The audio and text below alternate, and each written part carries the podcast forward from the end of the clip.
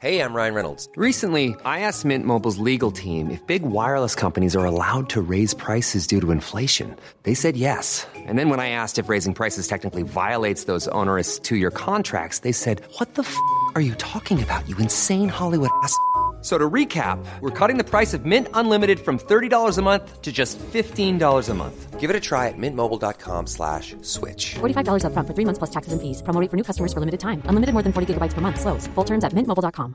When you're ready to pop the question, the last thing you want to do is second guess the ring. At Bluenile.com, you can design a one of a kind ring with the ease and convenience of shopping online. Choose your diamond and setting. When you find the one, you'll get it delivered right to your door. Go to Bluenile.com and use promo code LISTEN to get $50 off your purchase of $500 or more. That's code LISTEN at Bluenile.com for $50 off your purchase. Bluenile.com code LISTEN.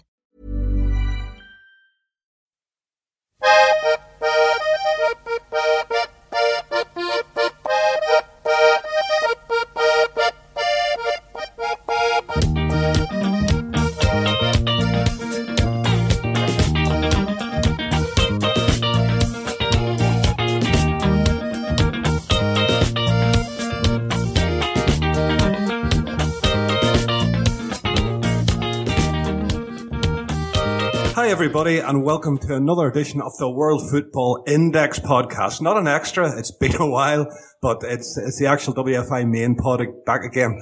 Delighted to say I'm joined, as always, by my co-host Armando Angulo for this one. And tonight we're, we've got a couple of guests, and we're going to talk all about uh, the Copa Libertadores, which will be starting. Um, actually, the qualifiers start tomorrow night, so so very timely in in, in our our timing of this one.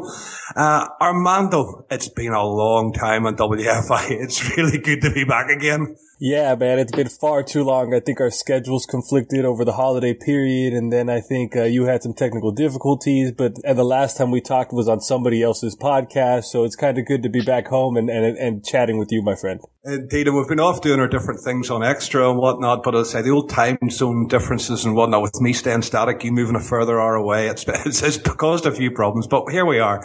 Hopefully with the Libertadores, we'll be able to get on. And two guests that are, are rejoining us, uh, again for their second appearance. Uh, first up in Chile, uh, is Adam Brandon, uh, Norwich City supporter. Uh, you happy man tonight with your new signing? Um, yeah, I think I think uh, I think the new signing this evening from Coventry. I think I think he's one for the future. But I'm happy with the work we did earlier in the window with Steven Naismith coming in and and uh, Timm Klose as well. Looking forward to seeing him play. So yeah, should be interesting. Hopefully, it'll be enough to keep us up. Oh, indeed. I would, I would like to see you stay up. And, and also joining us is Austin Miller, a Stoke fan, another one who's probably very happy this evening. Uh, how are you, Austin? You're very welcome back. I'm good, Dave. I'm good. It's good to be back. Yeah, fantastic window. Stoke City. Sexy Stoke City, right? Actually playing football. It's, it's great stuff. It's good to see. Uh, indeed, from a team we used to class as a rugby team, it's quite a turnaround, what Hughes has done there. Yeah, that's but for listen, sure. uh, Armando and I are keeping quiet because we, our team did nothing. there was no transfer window for us. But I'm okay uh, with it. I'm okay with it, I You I didn't think sign we- Pato. I think the only and that's a win. No, that was a- that's a win. That was a, that was a bullet dodged. Believe you me, it was a bullet dodged. It's Chelsea's problem, not ours. Um, and, and as I say, I'm looking for, I'm actually very curious to see what he does at Chelsea. Not that I think he'll do too much, but I'm sure we'll, we'll, we'll chat somewhere in, in, in there about, uh, about that in the Brazilian section. But to, to, to kick things off, um, as I say, a couple little bit of Libertadores, there's 38 teams going into it, uh, in, into eight groups. And I'm going to start with Adam here because we do, it's, like the, the Europa Champion, or the Europe Champions League. Uh, th- there is a playoff to get into the actual group stages, which start tomorrow night. And I know that one of the Chilean teams are actually involved in that, Adam.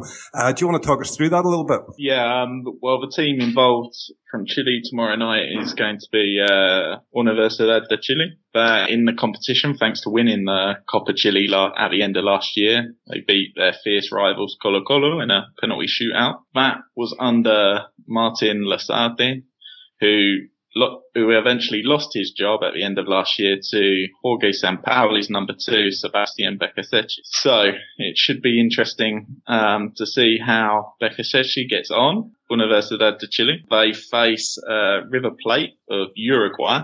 Not the Giants of Argentina but the yeah, who, are also involved. May, uh, we may we may also add there's two River Plate in this one in case anyone gets uh, confused by it. Yeah, it could do. Um, to give you a little bit of background on Universidad de Chile, for those who don't know, you know they've probably been the most successful club, club in Chile in recent years. Um, Colo Colo are the most successful club ever in Chile, but in recent years, Lou have probably edged them slightly, especially mainly thanks to the Jorge Sampaoli era, where they were Copa Sudamericana champions in 2011.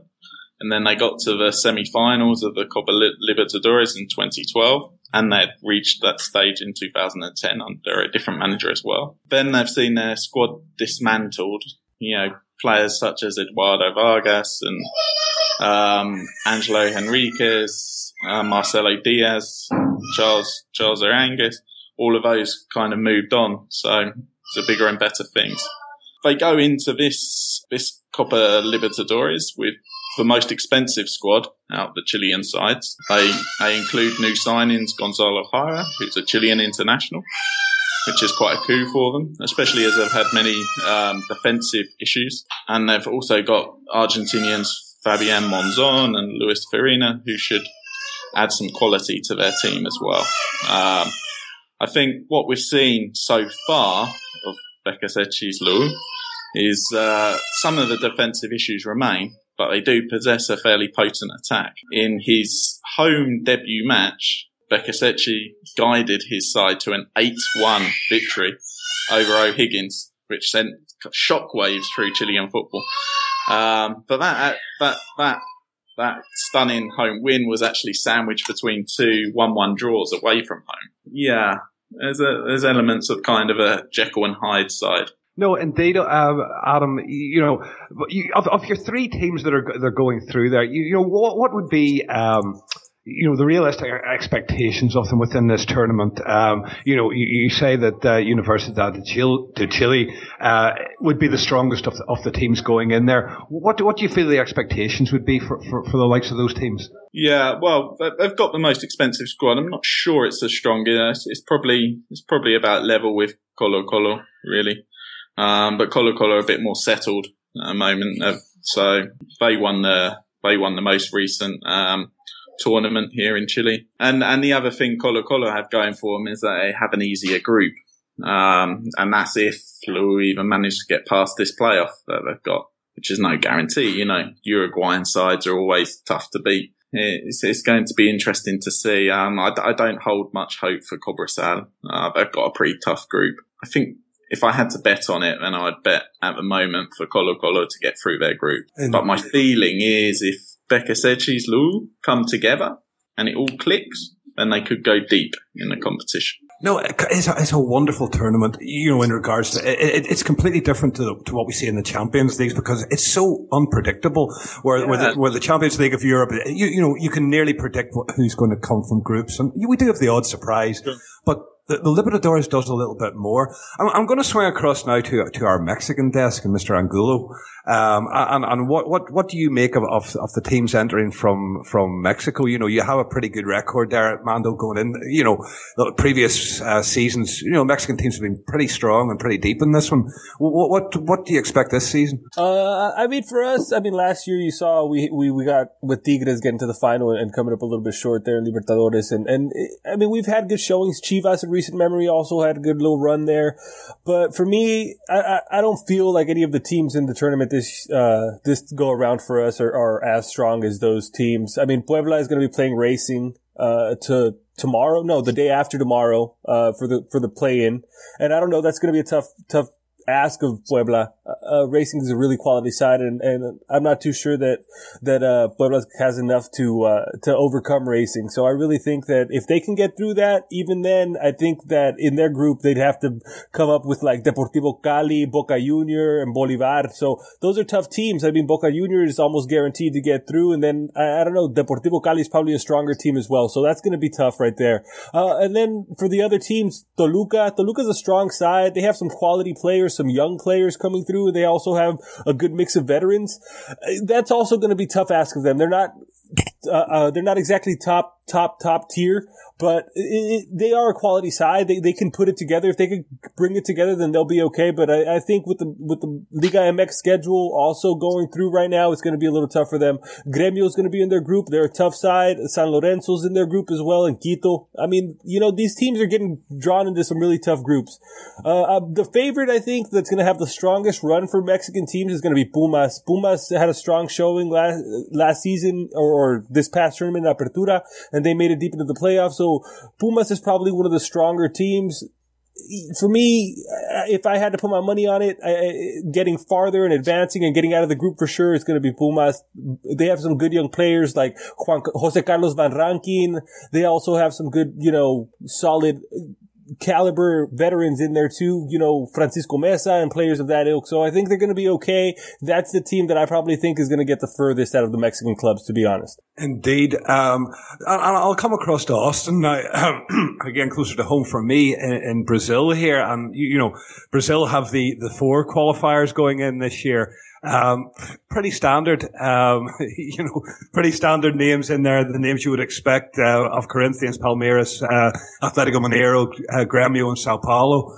Um, Corinthians this year, Austin have had, let's say, called a bit of a clear out is an understatement. There's, there's virtually nobody left, um, in this window. What, what, have you made of all that, number one? And, and how much do you think that will impact on, on Corinthians and, and their, their Libertadores campaign? It's been absolutely fascinating to watch what has happened with Corinthians because two months ago, this team was sitting atop Brazilian football. They'd won the Brasileirão by a huge total. They had the best manager in Brazil in Tite. And they had a really good side and they were assuredly one of the Libertadores favorites. And then this offseason happens and they've just absolutely gotten raided. They've lost their best central defender, Gil. He left. They lost Ralf in their defensive midfield. They lost Jadson and Renato Augusto. Wagner Love got himself back to Europe miraculously. I don't know how that'll work out, but he's gone. And so they've, Malcom just left the Bordeaux. Alexandre Pato was on their books. He's now at Chelsea. They've lost seven legitimate players who could have helped them this year. And they didn't really bring in all that much. They brought in Marlone in the midfield. He's going to be good. They hung on to Cássio, their goalkeeper. It's going to be a really interesting campaign for Corinthians to see what they do in the Libertadores. Two months ago, they were probably one of the two or three favorites for this tournament. Now, round of 16, maybe as far as they get. No, and, and, you know, it is quite incredible. You know, what you said the lost six major players. I would have said five in Wagner Love, but that's me. Uh, um, to be honest with you, the Brazilian teams do not really look that strong going into this. Um, you know, again, it's really hard to look beyond the Argentinians, you know, to, to, to look for, for, for, the, for the strength of nations. Um, you know, Mineiro, we don't know really what, what we're going to, we're going to see. But I do feel Sao Paulo are a bit of a dark horse in regards to the Brazilians, uh, or the Brazilian sides going into it. And, and, you know, they play again tomorrow night as well in a qualifier, but I do expect them to reveal in that one. What, what, what be your thoughts on that one, Austin? Firstly, Sao Paulo even being in the tournament is a bit of a miracle for them. They didn't look like a Libertadores side last year. Then they kind of slip in with the fourth place spot. They have a lot of talent, but I think the question for them is they're bringing in a new manager, uh, Edgardo Bauza, who led San Lorenzo to the Copa Libertadores a couple years back. Jonathan Calleri moves over from Boca. He's going to play there for six months. They're hoping he's going to be their talisman up top. They have a lot of attacking options. They also have Alan Kardec. Centurion is a highly rated Argentine.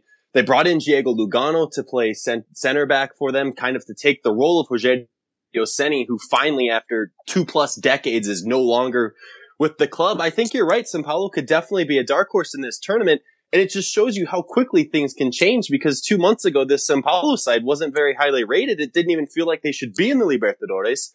They get a really easy draw in their playoff group. Their actual group is fine. Sure, River Plate's there, but the other two sides are from Bolivia and Venezuela, which is exactly what you're looking for in your group. Yes, Paulo is a dark horse. I can absolutely see that. Yeah, indeed. And, and I know your heart lies with Palmeiras, uh, so it would be remiss of me not to mention them. Uh, how do you, how do you feel that they have strengthened or, or, or weakened over, over the period? Yeah. what's I, your expectation for the, expectation really I, for them for the Libertadores? I'm quite proud of Palmeiras for qualifying for the Libertadores, the Copa do Brasil's final with the penalty shootout. It was phenomenal. It was great, great television. It was fun to watch. I'm really happy what Palmeiras has done in the offseason this year. They haven't gone too far out to try to sign a bunch of players to make a run at the Libertadores. Are they one of the favorites? No, I think they're still one central defender away from being a really good team. That was the question I had for them in the offseason. And they didn't go and answer that really. They only brought in Edu Dracena from Corinthians. I don't think he's going to do all that much. This is a team with good attacking options. I thought they made some good signings in the offseason. Jean in the midfield, the defensive midfield is going to be strong. I like Erik up top. He's only 21. He's a name to keep an eye on a couple years down the road. He could be leaving Brazil as a very good player. They still have Gabriel Jesus. Dudu's proved himself as a good player. Lucas Barrios is still up top. I think it's a really good side. I think round of 16, round of eight, maybe a semifinal is about the most you can expect from this side but I think they're well positioned. Header managers in Brazil, Marcelo Oliveira. I'm really happy where the club is at right now. I'm happy with what they did this offseason. No, I, I hear you on that. Uh, and you, you know, stabi- we, we, we, the last time we spoke, we, we spoke all about stability and the lack of it in, in, in certainly in management around the clubs in, in Brazil. So Palmeiras, you know, are a shining light, light in that, uh, in that regard. But but just moving on, I'm going to come back to Adam again, and I'm I'm a little bit about Chile and and maybe some players for for for people in Europe and around the world here we're maybe not so familiar of, who might catch the eye uh, in in the three contenders from Chile, and and maybe some some names. Not I say maybe not we're not familiar with that we could look out for. I, th- I think um, I think a lot of uh, a lot of the hopes will probably rest with their more experienced players in in each of the sides now with Colo Colo uh, the key man for them, in my opinion, is the midfielder, um, Jaime Valdés, who used to play for Parma. You know, he's 35 years old. Um, he had many years in Italy. The other one to, who is a bit of a talisman for them is, uh, is Esteban, is, uh, Esteban Paredes, who, who is also 35 years old. And this is kind of my only doubt about um, Colo Colo advancing from this group is that, you know, their key players are aging. Their goalkeeper as well, the Paraguayan international Justo Villar, he's 38 years old. They do have some up and coming players. Martin Rodriguez, uh, Bryan Carvallo, Camilo Rodriguez. You know, these players, uh, these players could shine. Um, but it's it's far it's far from a it's far from a guarantee. As for Universidad de Chile, then I wouldn't I wouldn't like to pick out necessary star. I think a lot of a lot of their performance will probably come down to their manager and how he sets them up, and if he can get them playing the same way as um, as Sampaoli had them playing a few years ago. You know, I think some stars could emerge who weren't necessarily seen as stars beforehand, which is basically what happened with with that Universidad de Chile side, you know, players like Marcelo Diaz and Charles Aranguiz suddenly came to prominence. So I, th- I, think it's a bit of a wait and see. Uh, Cobresal, they haven't got any uh, real stars to speak of, although they're a kind of base style and kind of, you know, make, trying to keep a clean sheet first and then maybe try and nick a goal on the counter, on the counter attack. Maybe, yeah, they, they have some key players such as, uh, Alexis Salazar at the back. Diego Silva as well can be key. And then in midfield, they've just uh, re-signed Rodrigo Ureña back from Lou. So he could be key, and the and the man and the man they look for goals uh, up front is uh, Ever Cantero, Paraguayan striker. So, but he's been out of form so far this season. You know, we're three games into the season and Cobresal yet to score. Yeah, it should be interesting to see. No, indeed. And, and, and the same question for you, Armando. Um, you know, of, of, of, the Mexican teams that, that, that, we're going to be watching here, who do, who do you think are your players to watch? You know, is there any young ones coming up or, or you, you know, maybe some late developers that maybe people in Europe and the rest of the world have missed? Uh, I mean, I think in this tournament there's not as many young players as for the Mexican side as there were maybe with Jurgen Damm for for Tigres last last uh, Libertadores and things like that. But there is one player in particular that's a young player up and comer who's who's really shining, and that's defender Jordan Silva uh, for Toluca. He's a center defender. He, he he's he's he's good in the air. He's a strong kid. He's got good size, and he's already you know touted to to get some caps in the senior side. If he can develop and continue to develop, then him and uh, Carlos Salcedo from Chip, um, from Chivas can can grow and be a good partnership for the senior side for quite some time. Uh, he's a player that I do like. Some other players that I think uh, can catch your eye. I think for Toluca, Carlos Esquivel is a player that I like, a midfielder who, who kind of all around well rounded. He can pick a pass. He can attack a little. He can defend. He, he's, he's a good, he's a good little player. I like him. He's, he's one that we should watch, look out for. I think the team that, that has less quality, obviously, is, is Puebla. And, and I think they're going to struggle the most. Uh, the only really standout player that I could think of off the top of my head is Christian Bermudez. And, and, and he's a midfielder. They're number 10 and he's really their talisman. He's their go-to guy. He's their guy on their free kicks. He's really their driving force for that team. And if, if they're really going to get, uh, out of the qualifiers and get into the group stages, then he's really going to be the catalyst, I think. And that's somebody to watch for. So Christian Bermudez for, for, for, um, Puebla is, is their player probably. Uh, another player at Toluca that's, that's nice to, to look out for is goalkeeper uh, Alfredo Talavera. He's also had some caps for the national team already. And, uh, although he's not first or second choice, he has made an impact there from time to time and he has made a cameo and he's a player that I like as well. He's, he's quality. He, he, he covers, he covers the box well. He commands his box well. And that's, that, that's a goalkeeper that I like. And he's strong in Liga MX. And I think that he'll shine a little bit, uh, for Toluca in this tournament. As far as Pumas, Pumas, they have some quality. Ismael Sosa in the midfield, uh, Lalo Herrera up top. He's a veteran striker. He also has some, some experience in the national side and he's somebody that scores goals for them on a regular basis. In the defensive side, that, Dario Veron is their captain. He's the, you know, he, he's really their rock back there. And I think that he could be a leader and somebody for us to look out for as well. And another youngster for, for people to look out for on Pumas actually is, uh, Jose Carlos Van Rankin, a defender, uh, he could play on the flanks and he, he's a good player. He's good with the ball at his feet. He, he can deliver a good ball and he, he's also attack minded. So I like that. So those are those are probably the players that I would keep an eye out for if I'm not too familiar with uh, what we're watching in Libertadores here. That's great, man. Absolutely great. And Austin, you know, again the same question, and I suppose a, a little more familiar with uh, the, players in Brazil,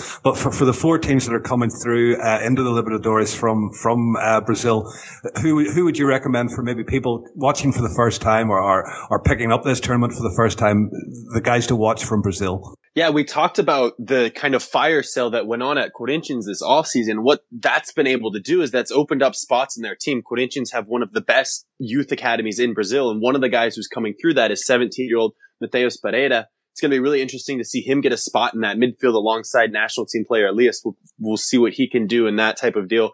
For Palmeiras, their top two younger players would be Gabriel Jesus, who's going to play on the wing for probably the right wing. He had a great season last season. He was big in their Copa do Brasil success.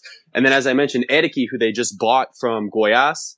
There was rumor that he might be going to Turkey. Instead, he moved to Palmeiras. He signed a long-term deal. He's 21 years old, so he'd probably be looking to make the move to Europe in a couple years, but he's a proven goal scorer. There's a logjam in Palmeiras' attack, but there will definitely be opportunities for him. If not in the Libertadores, then definitely in the Paulistão and in the Brasileirão if Verdão can continue to go on in this tournament.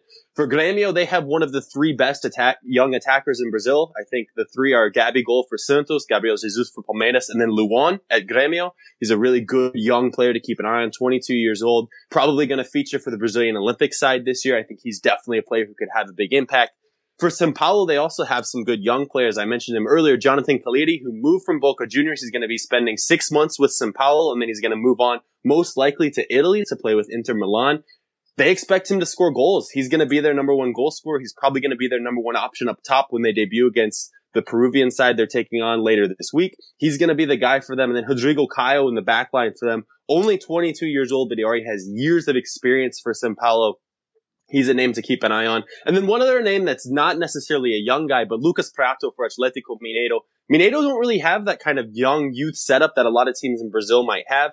They have a lot more veteran players. Mineiro has a couple of foreign players. Frickson Erazo in the central defense is one to keep an eye on. And then, of course, Lucas Pratto up top scoring the goals. I really do like this Mineiro side. It'll be interesting to see they uh, have a new manager, Diego Aguirre, who managed Internacional to the semifinals of the Libertadores last year. So he's proven that he can win in this competition. If he can get things rolling for them, I think they have a shot to go a while. I really do like this Mineiro team. No, and you said that. I, I don't know whether you got to see any of the, the, the Florida Cup there, um, Austin, in the States um, the last couple of weeks back there. Um, Atletico looked bloody good in it. Uh, you know, I think it was uh, Schalke of Germany. I saw them play, and and they did like they're, they're you know, okay, Schalke have been on their, their winter break, but they ripped them apart. I, and I was really surprised at that. Did, did you pick up on that one? Yeah, I did. I did. I watched Mineiro in that tournament. I watched Internacional in that tournament. Corinthians was also there. I liked what I saw from the Brazilian side in that tournament. I was pretty impressed by what they were able to do against good European competition, especially as you mentioned it, Mineiro and Internacional. Internacional looked on the offensive side. I think that's a team that we'll probably be talking about with the Libertadores next year. That's a really strong side. They have some good young players there. But yeah, I think the preseason performance from these teams has been good. They all debuted in the state leagues, which make of that what you will, which is probably not very much this past weekend. Palmeiras got a 2-0 win. Corinthians stole one at the death. The problem for Corinthians is going to be goal scoring. It was the same problem they had last year. Wagner scored a couple goals for them, but wasn't a consistent goal scorer. He still somehow parlayed that into a move to Monaco. And now they don't have anyone who can score goals. Luciano is still hurt. He was kind of the guy they might have been expecting. Angel Romero can't score goals and, uh, Lucca is not a great goal scorer. So Corinthians still have strength in the back. They still are probably going to have a strong midfield. The question for them is going to be, can they score the goals? No, and well, to be fair in Brazil here, you know, they have until what is it, the 22nd of March. The, window's still open. So the, the possibility in South America eh, eh, is they could still strengthen. They, they, they might find uh, if they have available funds, that is, you know, a, a goal scorer. But as I say, that that'll unfold over the next couple of uh, the next couple of months. Listen, we're we're going to take a break at that with with a word from our sponsors. Uh, we'll be back directly after this. You're listening, You're listening to to the Anfield Index podcast channel. Okay, moving swiftly along and back into it again. Uh, I, am just going to talk about uh, the Libertadores and, and, and you know who we fancy, who who we really see as the teams and the nations um, that, that, are going to go deep in this one. I know I know uh, traditionally the Argentinians, the Brazilians um, have the tradition, uh, the, the, more strong tradition in this tournament. But there are teams uh, in the, within these groups, like so the Paraguayan teams and so on, that throw up a real banana skin for a lot of these these big teams, uh, you know, well organized, well drilled teams that are really hard to, to, to, to, break down. And I'm going to start this time with Armando. Um, and, and, just, you know, who do you see maybe as, as you know, the, the real strength uh, in South America at the moment going into this tournament? And maybe who do you see as, as the dark horses? I think for me, the obvious is Argentina. I think for all of us, it's going to be hard to argue with Argentina. They're a strong, powerful nation. Boca Juniors is going to probably, for me, is the favorite to take the tournament. If they could stay healthy, they could stay informed. They got some players, uh, quality, quality players. Nicolas Lodeiro is one of the players that I really like in this tournament, and he's a player that really has impressed. He's had his, his opportunity in Europe, and it didn't really pan out for him, and now he's uh, he's back in Argentina and he's playing quality. And I like him, and he, and another player for Boca Juniors, Carlos Tevez, obviously is quality, and, and they just have a lot of, of just good players. And Boca Juniors is really the strongest side. River Plate also is really strong. Uh, Rosario's a strong side, and, and if Racing gets in, Racing's a strong side. So so Argentina has to be for me the favorite as far as the strongest nation's concerned. Brazil, I like the teams, I like the players. I, I mean, Brazil's always going to be hot and cold. We've seen that inconsistency, the amount of turnover in, in players and in teams. It's it happens happens all the time. So especially more recently, so we're seeing that, and, and I'm always excited to see the Brazilian teams. Grêmio is a team that I really like as far as the Brazilian league. I've always have. I've always kept my eye out on them, and and so I, am glad to see them in the tournament. Um, so I'm hopeful that they do well. Uh, for the Mexican sides, I'm not too sure uh, who's really going to get out. I think the strongest is going to be Pumas. If Pumas could really get a run and get out of the group, and, and maybe you know get past one or two rounds in the knockout stages, then we're calling that really, really great run for Pumas, I think, personally. Um, as far as you know, the banana skin teams, Nacional from Uruguay is a good team. I like that team. Deportivo Cali is a team that that could give you some problems. Atletico Nacional is another Colombian side that could give you some problems. So,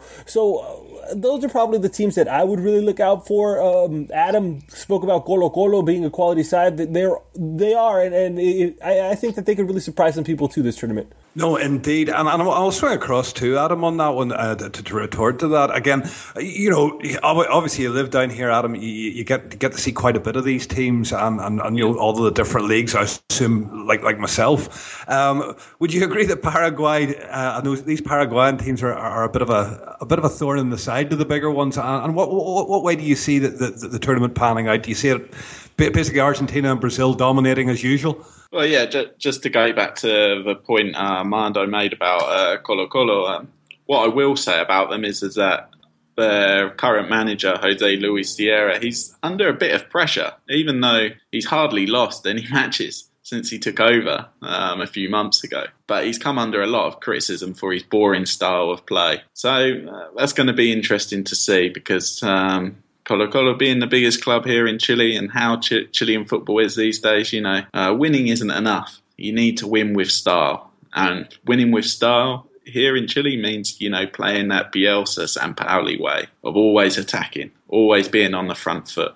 And this Colo Colo side don't really do that. You know, they look to keep clean sheets first. Yeah, it'd be interesting. Ah, as for the wider picture here in South America, yeah, I'm always, always really impressed by how year after year Paraguay managed to get these clubs into sort of the quarters, semis, and even the final of the competition, despite having a massive uh, financial disadvantage compared to many of the other sides on the continent. Of the clubs uh, in Colombia, well, I'd say Atletico Nacional and Santa Fe are potential dark horses to win this competition, uh, especially after all what's gone on uh, with Corinthians losing all their best players there in Brazil. Yeah, I, I, I think uh, I think Atletico Nacional and Santa Fe in Colombia could could turn into dark horses. Both have had decent runs in in South American competitions in recent years. I'd go for them. No, that's cool, but uh, you know,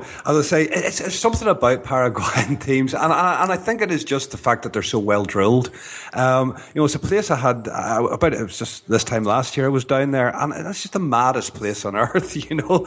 And they do come up with some real mad results with, with, with their teams, and and, and I, I, can't help but it helps can't help but smile whenever you see the Paraguayans because they give it hundred percent. Uh, but back to you again, um, Austin, on, on the Brazilian side of things, and and you know where do you see do you, do you see it as the traditional Argentina versus Brazil in, in, in club form, uh, and, and where do you see the dark horses coming from in your view? Yeah, I think first a word on the Paraguayan sides. You mentioned it. Guarani went into Corinthians last year and won a match at the Arena Corinthians, which is something pretty much no one in Brazil could do. Uh, Corinthians, Corinthians, exactly.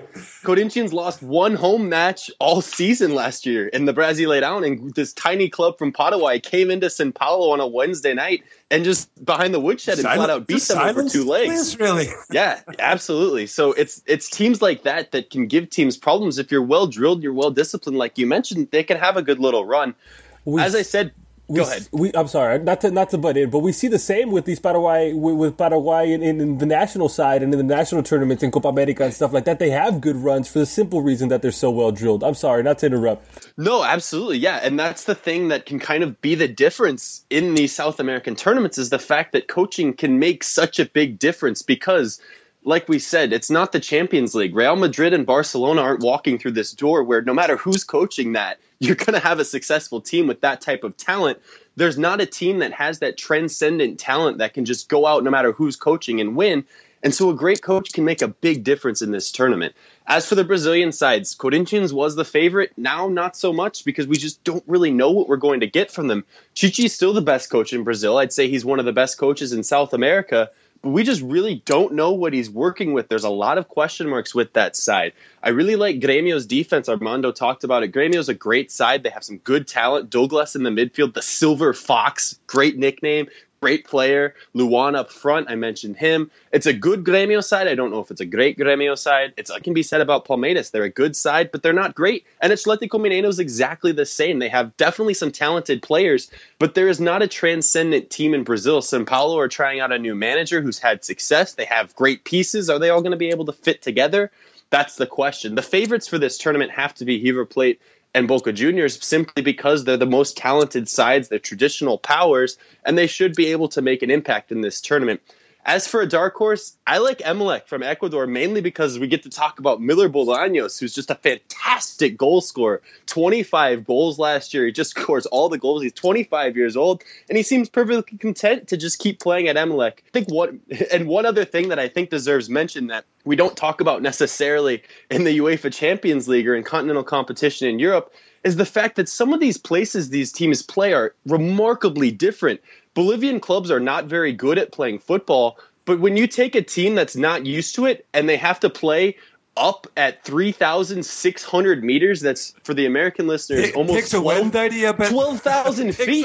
That's that's obscene to have to play at an elevation like that. We saw it last year. Internacional signed Anderson and he lasted 36 minutes in a match at the strongest. He just couldn't take it. That's phenomenal these these elevations are in places like this. Uh, I'm sure Adam can say Cobresal is kind of in the middle of a desert. That got some rounds when Corinthians yeah. were drawn with them on, on Global Sports. It was this is where their stadium is. Look at it. So there's just some places that you see in the Copa Libertadores that you're never going to see in European football. That going on the road can be really, really difficult for more than just the fact that your team is the team you're playing is good. No, and, and, and that is the that you know that's the wonderment of it, and and then also you have, you know, I'll, I'll stay with you, Austin, because I know it's a bugbear with you. I see your tweets often enough. You know, our, our favorite subject in South America is officiating and referees.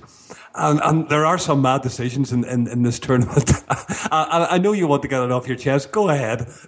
well, firstly, I just love the irony of the fact that first home match back of the year, first match of 2016, clean start. What happens? Corinthians gets a penalty at home. It's it's you can't write this narrative.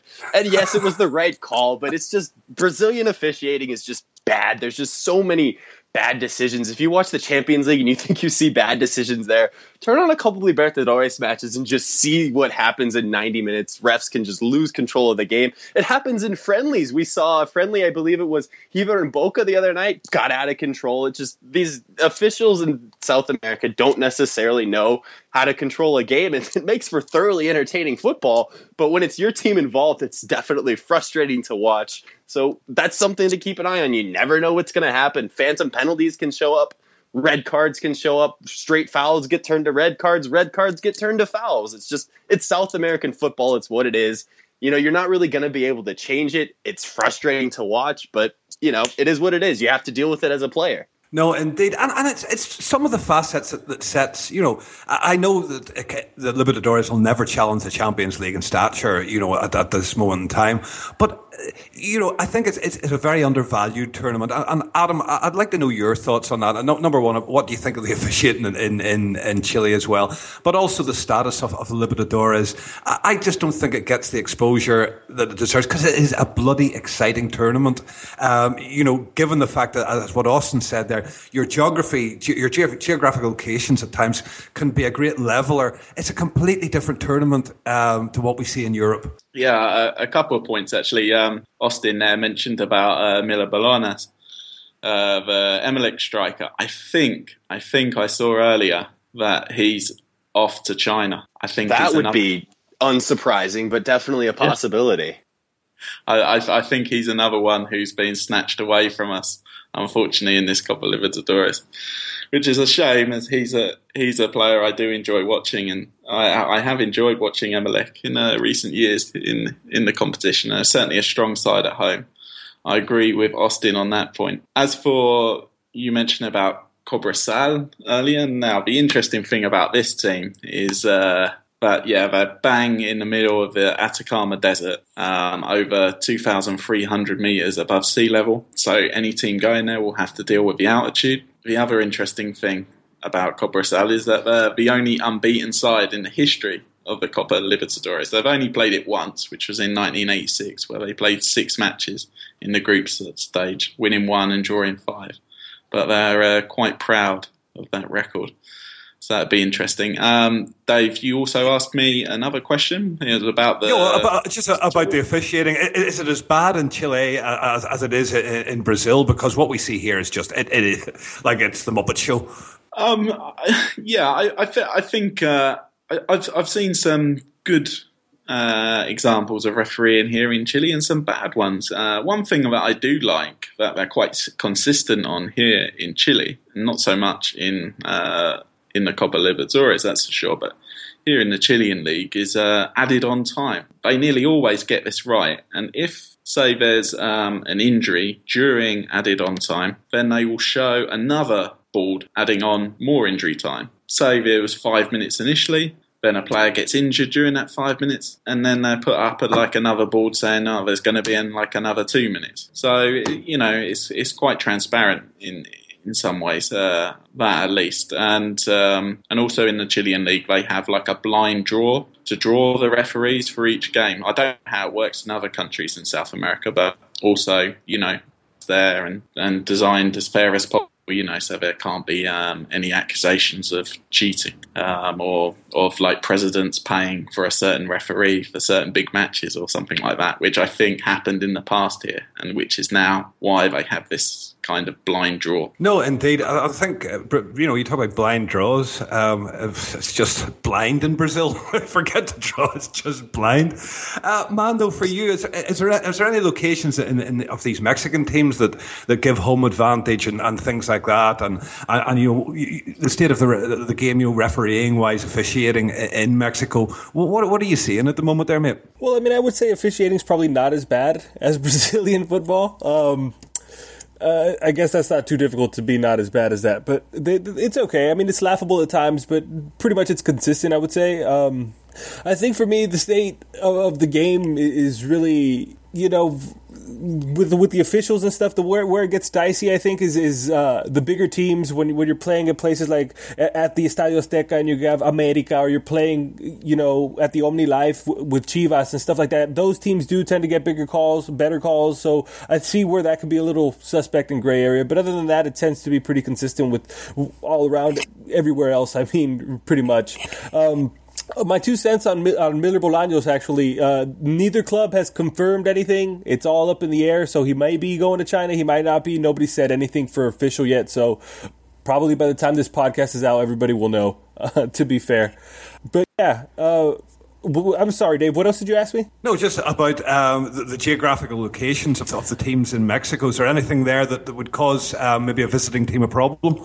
No, I wouldn't say so. I think it, it, that that that's not going to give us a home field advantage other than the fan base and and, and the crowds and, and, and you know how how you know mad, football mad Mexicans can be and, and those nations. You saw it at the at the World Cup in Brazil and how we travel and how, how we really love our football and our and our side. So other than that, I think it's pretty going to be a pretty even playing field as far as altitudes, as far as things like that. I don't think it's going to be conditions that these teams aren't too familiar with. To be fair, no, indeed. Um, well, at least there's that. I, I, I, want to take a, just a, quick look, just to close off off the pod here. You know, because it does start tomorrow night. Um, with with the start of the, the basically what they call the first stage, which is is basically like the qualifiers that we see in the, the Champions League in Europe, um, and, and and there's what there's two, four, there's six of them. Um, and I'm just wondering, you know, what, what your thoughts would be on on on who you, you see progressing from there. And I'll, start with you, Austin. Um, we have uh, Santa Fe against Orient uh, Petrolero. What, what do you see for that one? Uh, Bolivian teams aren't particularly good in this competition, and Oriente Petrolero, I believe, is not one of the Bolivian teams that plays at elevation, so they don't even have that advantage for them. So, going to go with no for that one. Santa Fe is probably the favorite there. Yeah, I think it would be the stronger. Anybody, anybody got any other uh, thoughts on that? Feel free to chip in, Adam uh, or, or Armando. No, certainly Santa Fe. Yeah. Yeah, hundred percent. I think it has to be Santa Fe. Like like Austin said, uh, Bolivian teams are don't fare too well, and, and I don't think this is going to be any different. No, and I'll stick with you then um, for, for, for this one. Uh, Huracan uh, against Caracas. Mando. what, what, what way do you see that one going? I, I would probably go with Huracan. You know, I, I think they're probably the stronger side, and I think that they, they, they're, they're going to edge this and get into the group stage for sure. Okay, okay. And Adam, uh, Adam or Austin, any, any any differing views on that one? Venezuela, Venezuelan teams are a lot like Bolivian teams. They don't do very well in this competition, so not going to see much from the Venezuelan sides. And and also Huracan have been quite a handy cup side as well in the last couple of years. So yeah, they I have indeed. I expect them to win so, that one. Uh, for, for, you, Adam, then Puebla against uh, Racing of of Argentina. Uh, I'm, I'm, sure. I'm pretty sure I know where you're going. This one. Yeah, I was, I was I was kind of going to ask uh, Armando a question, actually. Shoot, mate. Uh, go, go ahead. Uh, yeah, how seriously is it taken in Mexico, this competition? Uh, for us, for us, how bothered are Puebla about this game? Uh, for Puebla, it's, it's, it's a big deal. They're not that massive of a club, and, and they've had their struggles. So I'm sure for their fan base, it's really big deal, especially getting in here. I mean, they got in here by winning the Supercopa MX, so they got a trophy to get in here. So it is kind of a big deal for them. I think for the Mexican sides, mainly once we get out of the groups, it becomes a really big deal. We really try to win this competition. We've seen that with Chivas, and once we do get to those stages, and and we start to, you know, think of the possibility of winning a, a Copa Libertadores, something a Mexican side has yet to do. When we were so close close last year with with uh, with Tigres. The, the, the whole country became a Tigre fan. You, Sure. you you really jump on that, and you really do, regardless of, of you know your club you know orientation or who you care for or whatever rivalries set aside you know because at that point you, you want mexican clubs to succeed in, in something that you know is a south american competition and prove and make our mark you know what i mean? So so for us yeah it, it is a big deal especially when we get into those uh, knockout stages and get closer to the final. So yeah we really would have loved to have seen uh, tigres lift the trophy uh, uh, in this last libertadores. It would have meant a lot to the nation i think. And then for mexican football as a whole you know we, we're, we're growing you know bringing in players like Gignac and players of that ilk, and, and we saw him in Copa Libertadores last season, and he's make his mark and really propel you know Tigres to that level. And I think uh, when we're growing at the, at that rate, it's it's great, and I think sooner or later we are going to get a crown in, in Libertadores. So the interest is growing, and it, but it is massive to, to begin with. I'd say. Okay. No, that's awesome. Despite all that, I, I'm probably still going to say racing. As you should, as you should, because shit, I am too. Because Puebla, to be honest, probably doesn't have a shot in hell. I think I've got- you, you, you don't to fancy say- them in any form, man. Though, no, not in No, any form. It'll don't take fancy a, it'll take a small miracle, and if they do believe me, I'll be the first to admit I'm wrong, and I will be rooting my socks off for Puebla in the entire tournament. but I, I do not think that that that they have uh, a good standing chance, to be honest. Sorry, I've got to say- interrupted there, Adam. Go ahead. Oh, n- I- I've got to say about the uh, the national uh, pride type deal. As a Palmeiras fan, and maybe this is because I'm not Brazilian, I'd much rather see River Plate or Boca Juniors win the Libertadores than Corinthians or São Paulo. I've got to be honest with you. I hear you, I'd man. much rather another country take it than than one of my. Two I think for us, be, being Well, I as live though we've never won a Libertadores, I think that's the main thing. I think we want to claim one as a nation. So at that, I think the, the thirst for a Copa Libertadores is what drives that uh, that type of uh, unity. I think. Yeah, well, I, I think from here the perspective in Chile is as Chilean football hasn't had many successes, then yeah, kind of uh, a Copa Libertadores win for one of the clubs in the competition would be huge for the country's football. But there would be, you know, some fans pretty unhappy if Universidad de Chile won it. I can't imagine that too many Colo Colo fans are going to be celebrating that. So um, it's an interest. uh, Only one Chilean club has won this competition, and that's Colo Colo. So, and even their return in this competition is pretty poor. You know, they've won it once and they've competed in it over 30 times. Um, you know, for the backing they get here in Chile, I think they probably should have had, added a couple more tiles. No, it's incredible actually living in, in Brazil. You're talking about what, what it means. You, know, and, and don't get me wrong, Libertadores is big business in, in Brazil, but there, there, there's no rivalry once it comes to to um, the Libertadores. You know, uh, it's, it's like you used to say, support a British club in, in, in the, Champions League. The Brazilians all get behind the teams that are there. If a team falls and it's your team falls, you get behind the next team that you, you fancy. And it's a, it's kind of alien concept for me living in Brazil because, you know, English football is blood and thunder and rivalry, and you wouldn't dare, you know, uh, like, you know, you wouldn't dare support Manchester United for me in, in, in the Champions League. You're, you're, you're delighted to see them going. Brazilians don't think that way. And also, there's a secondary point uh, for, for Brazil as well. This is entry into the World Club, Club Club Championship, which is the most revered. It's nearly as revered as the World Cup, uh, as the World Cup uh, internationally. Um, you know, Brazilians absolutely love the, the, the being able to say that one of their clubs is world champion. And even though it's devalued by the by the rest of the planet, um, you, you know, and, and certainly the teams in Europe don't take it as, as seriously as what they do in South America. Um, it, it, it makes for the Libertadores being a completely fascinating uh, tournament. Uh, Austin, have you anything you want to add there? No, you're exactly right about the Club World Cup. You can see it in Corinthians when they won that a couple years back, defeating Chelsea in the final. Just how big that was for them as a club. And They'd Chelsea never- were sort of like meh, You Right, know, meh, exactly. Yeah, When- big, that was another game. Yeah, right. Bar- yeah, Barcelona wins the Club World Cup, but for these South American sides, you're exactly right. The Club World Cup is a big, big deal to them because, you know, I'm sure we've talked about it. You recognize it that South American football is second tier to European football, and so a chance to prove on a big stage that you're as good as these European sides, that's something that these clubs really value. No, indeed, and and you know, it, it, I just find it it's refreshing in one way, but it's quite confusing in the other. I say the way that the, the, the, clubs you can take allegiance to a different club in, in, the competition because they're representing the nation, and you know, in some ways it's nice. In some way, it takes away the sort of tribalism that I do love about football. But back to Adam again, uh, and put you on the spot. I take it uh, you're, you're, going to pick racing for, for, for the for the third game to, to, to come over uh, to overcome Puebla. Yes. And Mando the same, and, and Austin the same, yeah? Yes. Okay, no problem. I'm going to stay with you. Uh, I'll stay with you, Adam, for the for the River Plate uh, Universidad de Chile. Uh, what way do you see it going, my man?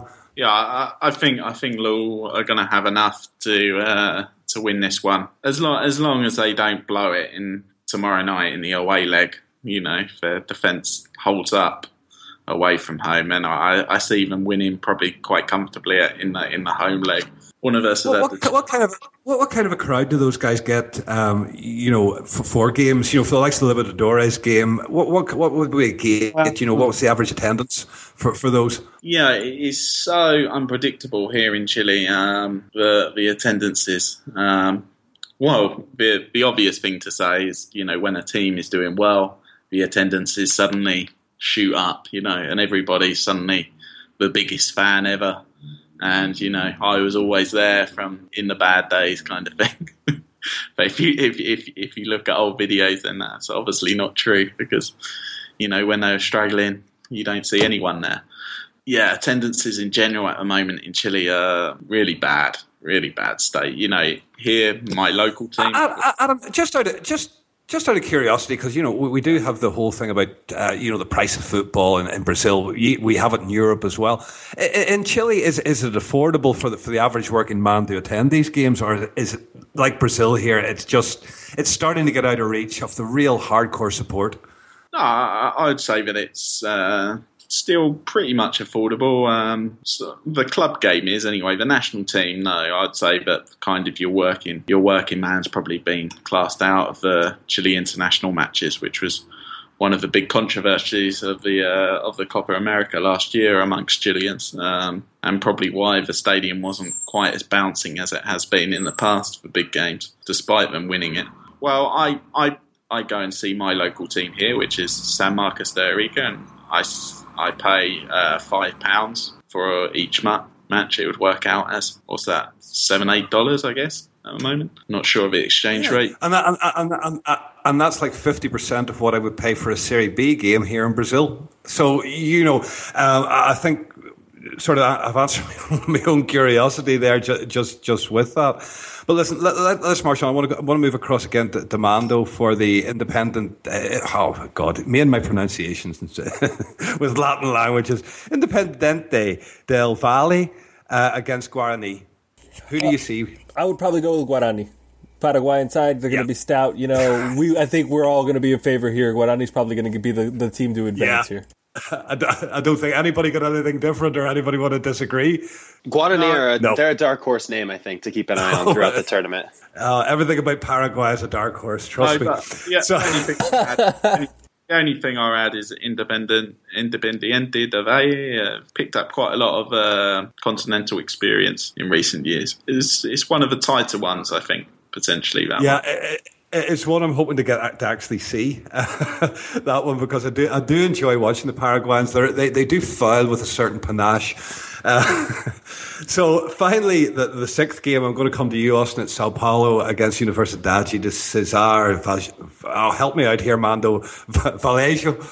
Eh, Vallejo. Cesar Vallejo, Cesar Vallejo, Universidad Cesar Vallejo. You got it, Dave. Anytime. I, am doing it in Portuguese. You, you do it much more eloquently with Spanish. so, Austin, what, what, what do, you, do you think Sao Paulo have have the beating of this crowd?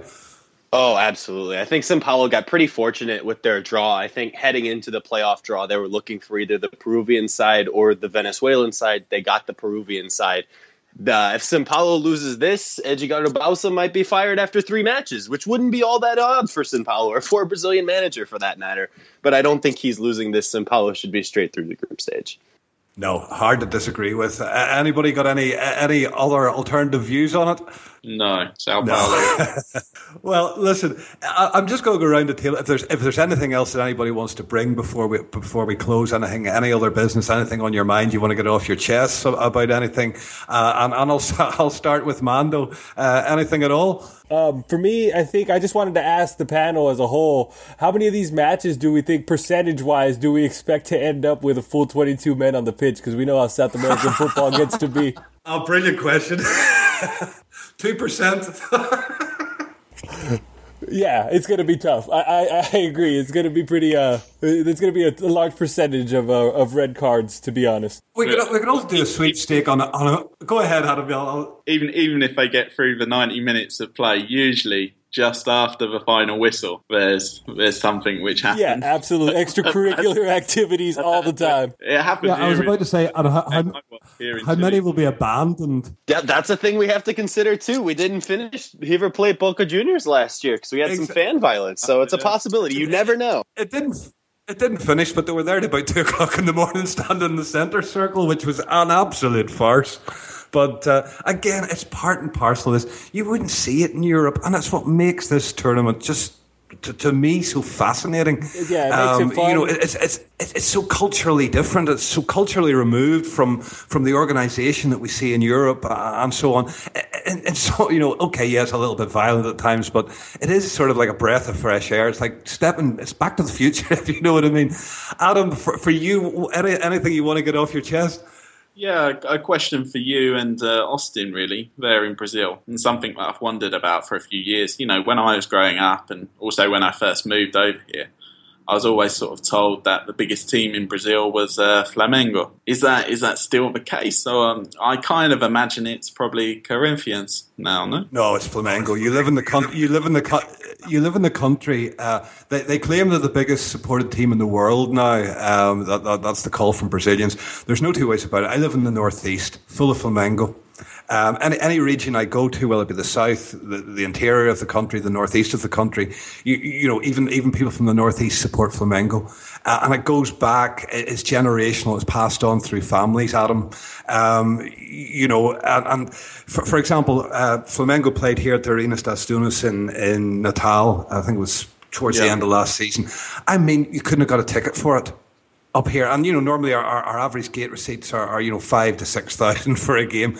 Uh, they could have sold the stadium out four times over because Flamengo were coming. And Flamengo, as Austin, I'm sure will, will jump in, are not what you would class the greatest side or anywhere near the greatest side in Brazil and haven't been, certainly in the time I've been here. Austin, I'll, I'll let you take the rest.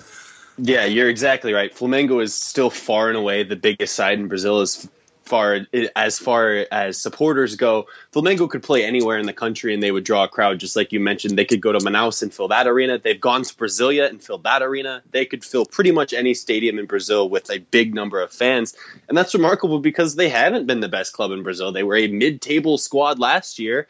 They had did some good work this offseason, but they look like they're going to be about that again this year. I, I do like the hiring of Muricy Ramalho. I think he's going to be a good coach for them. I think they have a good foundation, but the thing about Flamengo is they're always going to have fans no matter what. No, that's that's very true, and and you, you know you see the the shirts as I say, and, and it's so apparent.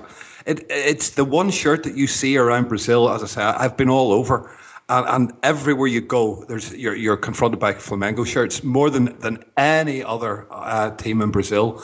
Um, to be honest with you, I would say Sao Paulo uh, would, would, be would be second and Corinthians third um, right. in that list. Uh, and then you know the Rio clubs come in after that again, but uh, definitely by far and away, Adam, far and away is Flamengo. Yeah. Okay, well that's good to know. It's still the case. It's just that one or two people sort of told me because of their recent success, you know, Corinthians uh, are catching up. Well, uh, they, they may be catching up, but put it like this: I would, in my opinion, and what I see here, they have a long, they have a lot of catching to do. You know, it, it, it's a hell of a lot of catching. Right over to Austin. Any anything you want to, to, to have a bit of a, a, moan about before we go? I just think, um, you know, we talked about how Corinthians lost a lot of players to China. They lost a lot of players to everywhere outside of what happened with Corinthians, I really did think that Brazilian clubs had a really good transfer window. I thought a lot of solid Argentinian players are coming into the country to play this year that I'm excited about. I thought Santos probably had the best window because they didn't lose anybody. They lost Geuvânio to China, replaced him with Paulinho from Flamengo. They hung on to Lucas Lima, who, for my money's worth, is the best player playing in Brazil right now. Ricardo Oliveira is still up. Disagree. He, uh, Ricardo Oliveira is still up top. Gabby Gabigol is still on the right wing for them. So they have a really strong side still. I liked a lot of what Brazilian sides did this offseason. Even Sport Recife up in up around you, at least close to that area, Dave, had a really good offseason. Signed a couple of foreign players that I'm excited to see them watch. So outside of Corinthians, I thought as a whole, the rest of Brazil had a very good window, and I was happy to see that. I know, and, and when you're talking about Recife, if you're talking about Recife, we'll have to give Santa Cruz a plug because I'm really looking forward to this year. Um, it's going to be a lot of fun. Lots. It's going to be. It's going to be mental. Absolutely mental. And, and and and imagine them if if they were managed to get into the G4 next year, what that would bring to that tournament.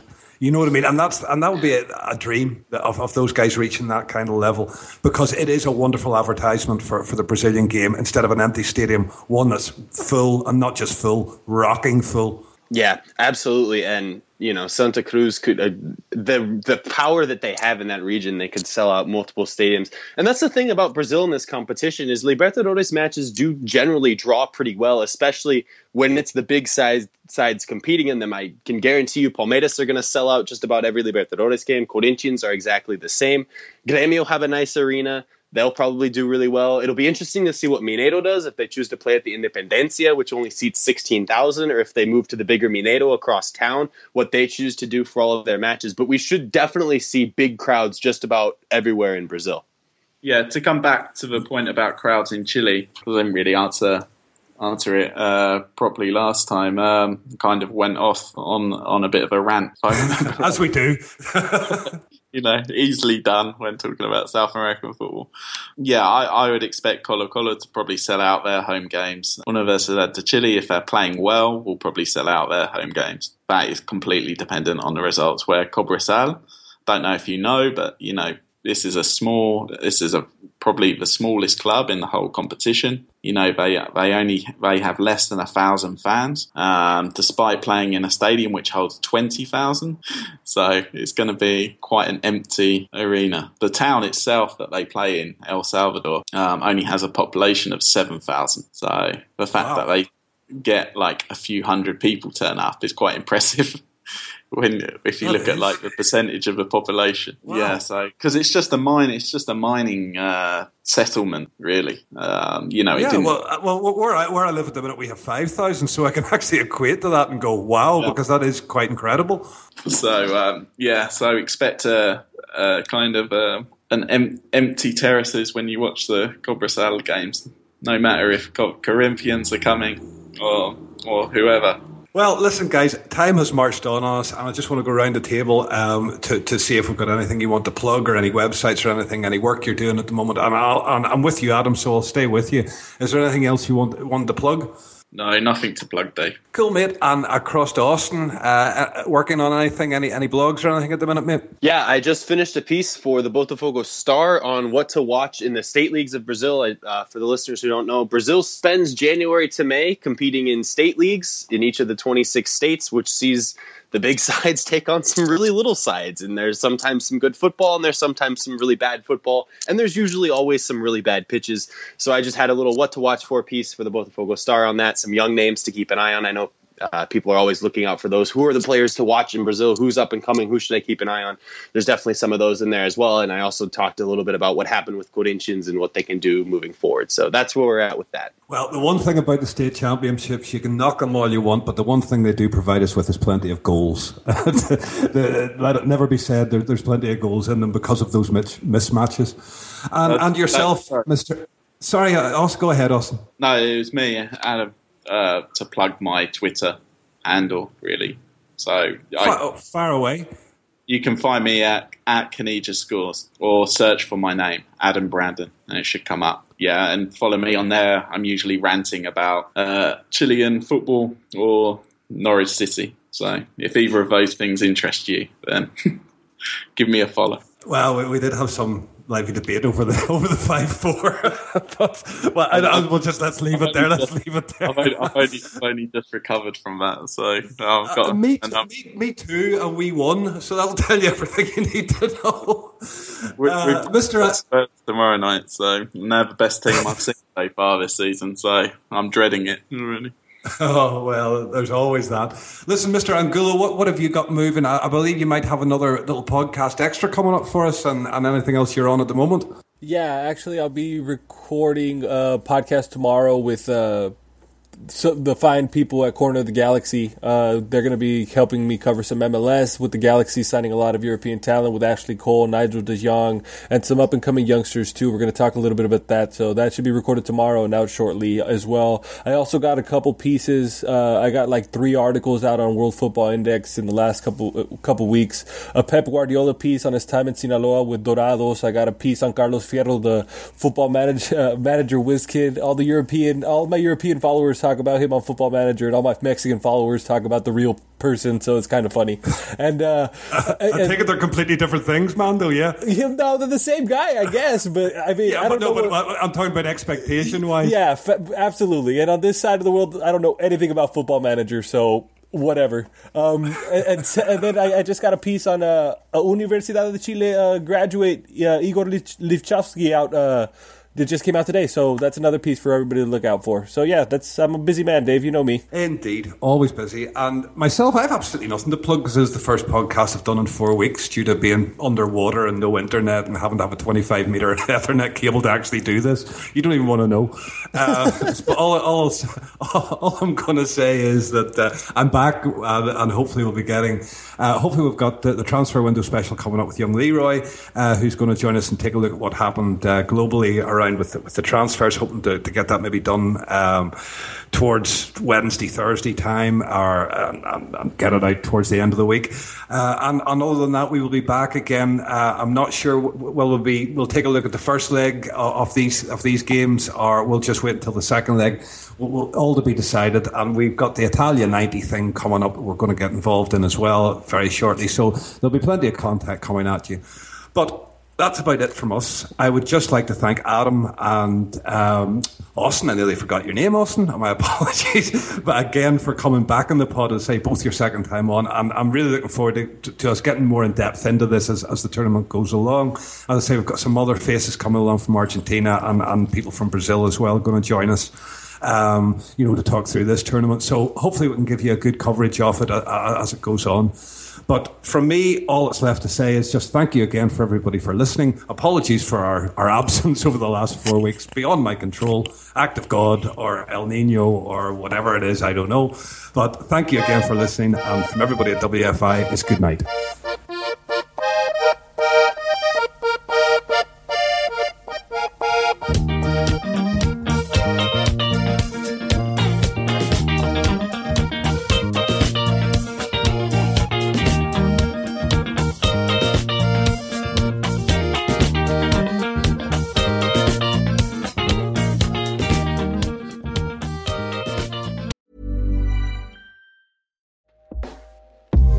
Everyone. I've been on the go recently Phoenix, Kansas City, Chicago. If you're like me and have a home but aren't always at home, you have an Airbnb. Hosting your home or a spare room is a very practical side hustle. If you live in a big game town, you can Airbnb your place for fans to stay in. Your home might be worth more than you think. Find out how much at airbnb.com/slash host. Head over to Hulu this March, where our new shows and movies will keep you streaming all month long. Catch the award winning movie Poor Things, starring Emma Stone, Mark Ruffalo, and Willem Dafoe. Check out the new documentary, Freaknik The Wildest Party Never Told, about the iconic Atlanta Street Party. And don't miss FX's Shogun, a reimagining of the epic tale, starring Anna Sawai. So, what are you waiting for? Go stream something new on Hulu. Say hello to a new era of mental health care. Cerebral is here to help you achieve your mental wellness goals with professional therapy and medication management support. 100% online. You'll experience the all new Cerebral Way, an innovative approach to mental wellness designed around you. You'll get a personalized treatment plan from a therapist, prescriber, or both in a safe and judgment free space. Your cerebral therapist or prescriber will outline a customized plan with clear milestones along the way so you can get to feeling your best. With Cerebral, you're not alone in your mental health journey. We're here to empower you to live a fulfilling life. So take that first step towards a brighter future and sign up today at cerebral.com slash podcast and use code ACasts to get 15% off your first month. Offer only valid on monthly plans. Other exclusions may apply. Offer ends July 31st, 2024. See site for details.